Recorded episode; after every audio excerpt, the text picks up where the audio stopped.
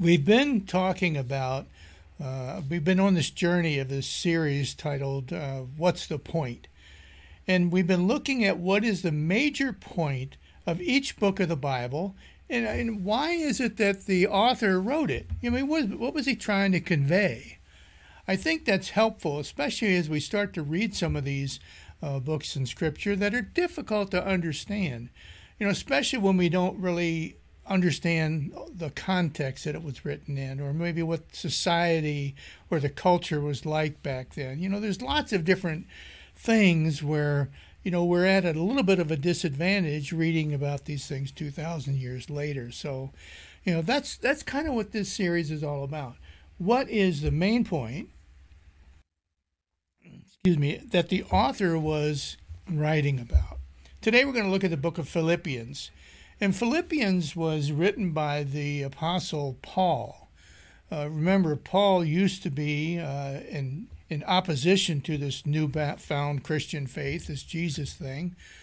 And he was persecuting the church. And then he has an encounter with Jesus on the road to Damascus and he gets converted. So now Paul is is going around and instead of throwing Christians in jail, he's preaching the gospel of Christ uh, in all these different cities, uh, and all these different, especially around the pagan, you know, temples and things of that nature that were located in most of these cities that we read about. So Paul went from being a persecutor of the church to now he was a supporter but Rome didn't like him very much because he was creating all kinds of trouble. So when Paul writes to the Philippian church, he's actually in a Roman prison. You know, he had been in Philippi for a little while. He spent about three months there, uh, and and then he ended up being thrown or being arrested and thrown into a Roman jail back in in Rome. And from the from his cell in Rome, he writes to the Philippian church, but it's a very unusual letter compared to most of the letters that Paul wrote, as well as, you know, you look at many of the prophets in the Old Testament and even Jesus, what he what he he dictated to John uh, in the book of Revelation. A lot of times it was, you know, condemnation you you're doing this wrong or you've fallen off the track or you need to redo this or you're not doing that quite right. Well paul he writes to the church in philippi to really tell them hey guys you're doing a great job. Now i want you to remember uh, paul was he was traveling around and he would many times he was a tent maker by trade and paul would you know, support himself during these missionary journeys by making tents and repairing tents and things. But when he went to Philippi, he ended up meeting a couple of people that allowed him to to really focus on the building of the church there itself. Uh, one of the people we read about in the book of Philippians is a woman, a, a businesswoman who obviously was very uh, successful back then. Her name was Lydia. And Lydia was a believer.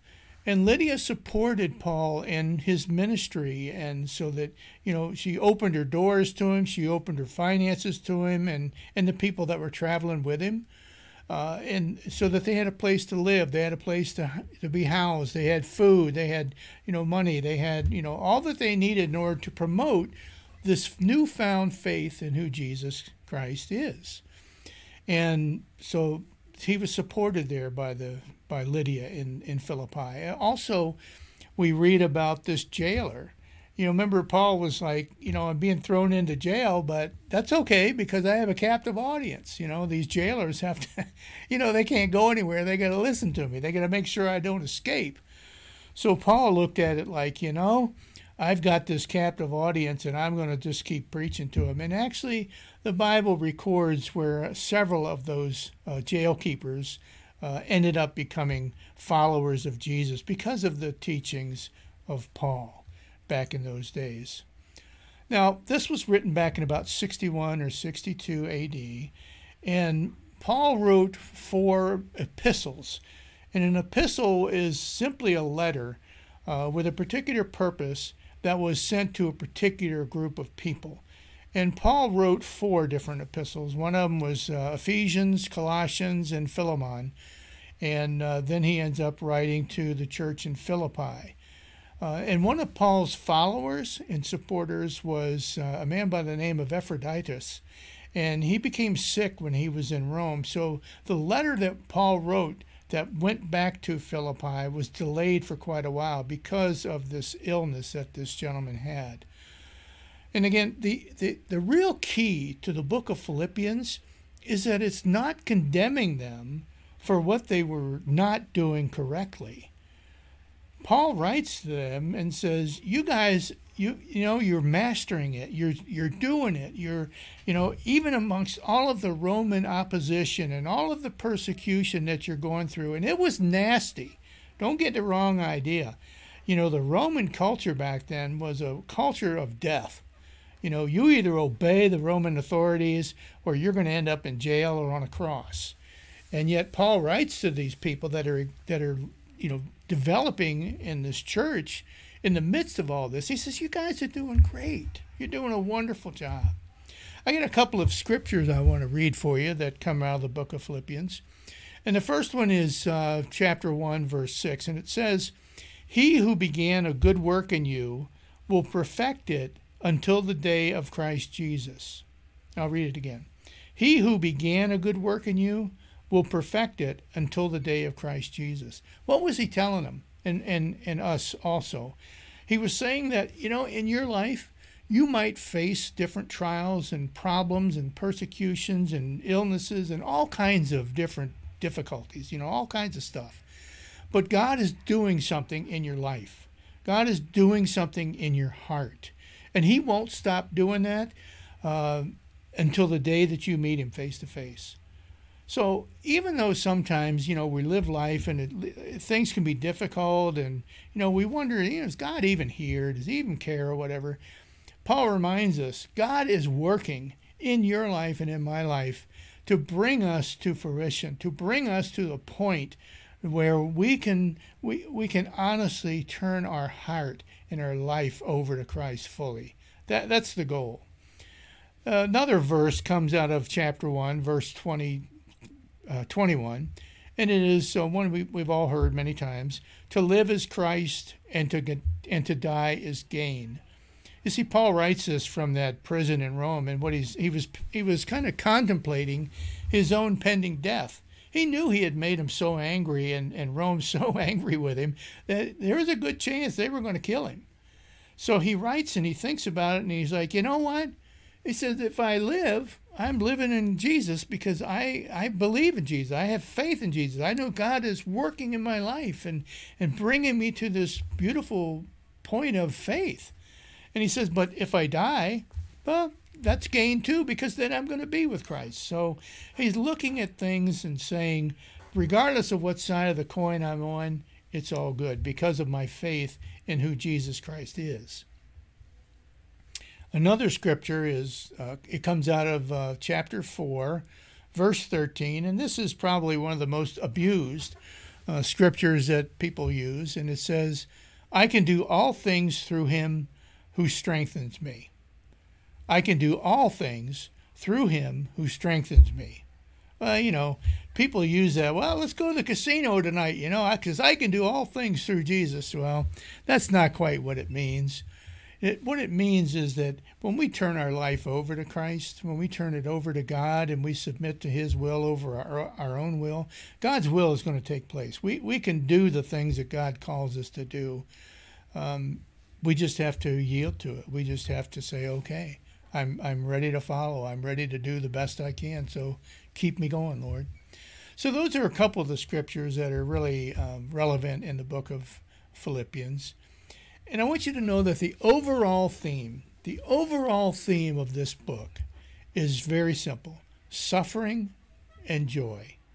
And that is, in the midst of suffering in the world, in the midst of the trials and the tribulations, there should be joy in our life based on our relationship with God through Christ.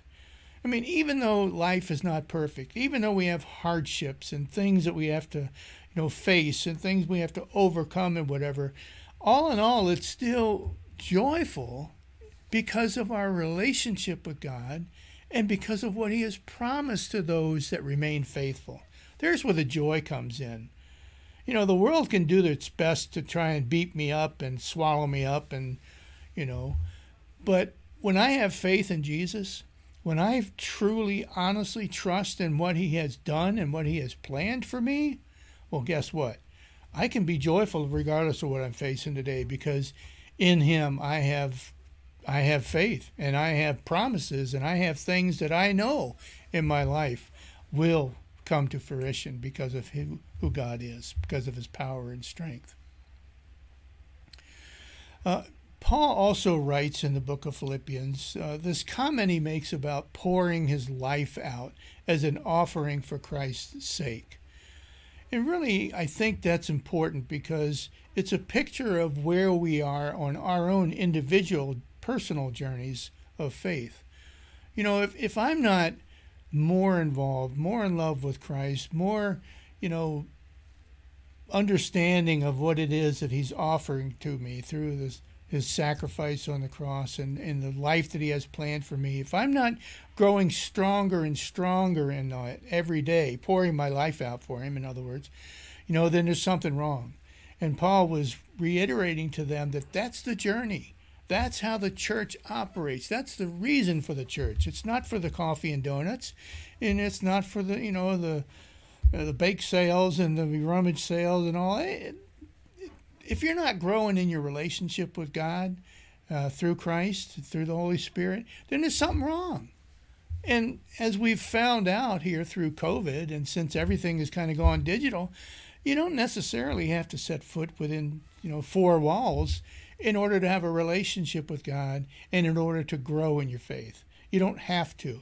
I mean, it's a great thing to do. The Bible encourages us to keep meeting together as a Christian community, but it's not a total necessity uh, in order to become a believer and uh, to know that your life is secure in the promises that God has for us.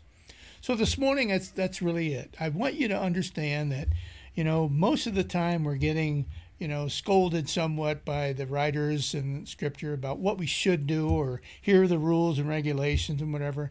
You know, Paul is is taking the time uh, in his own struggles to write to this church and says, you know, guys, I came there and I, I preached to you and I taught you for about three months, and now you're you're sharing you know what you have with others. You're you're taking care of the poor you're taking care of the widows and the kids and you're visiting the people in jail and you know all these wonderful things you know that you are doing including sharing the message of Christ with others.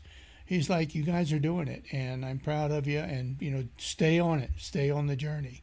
And that's the deal. So guys I hope you have a great 4th of July weekend and again this will take place at 11:45 from now on. So invite friends, family, uh, whatever. See you next week. Thanks, and God bless.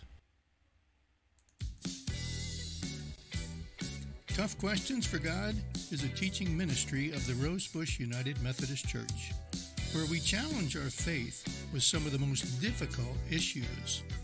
Tough Questions for God is available on Facebook Live Sundays at 11:30 a.m. or go on our website at toughquestionsforgod.org and just follow the links on the homepage for YouTube or via podcast. Thanks for joining and don't forget to like and share. God bless.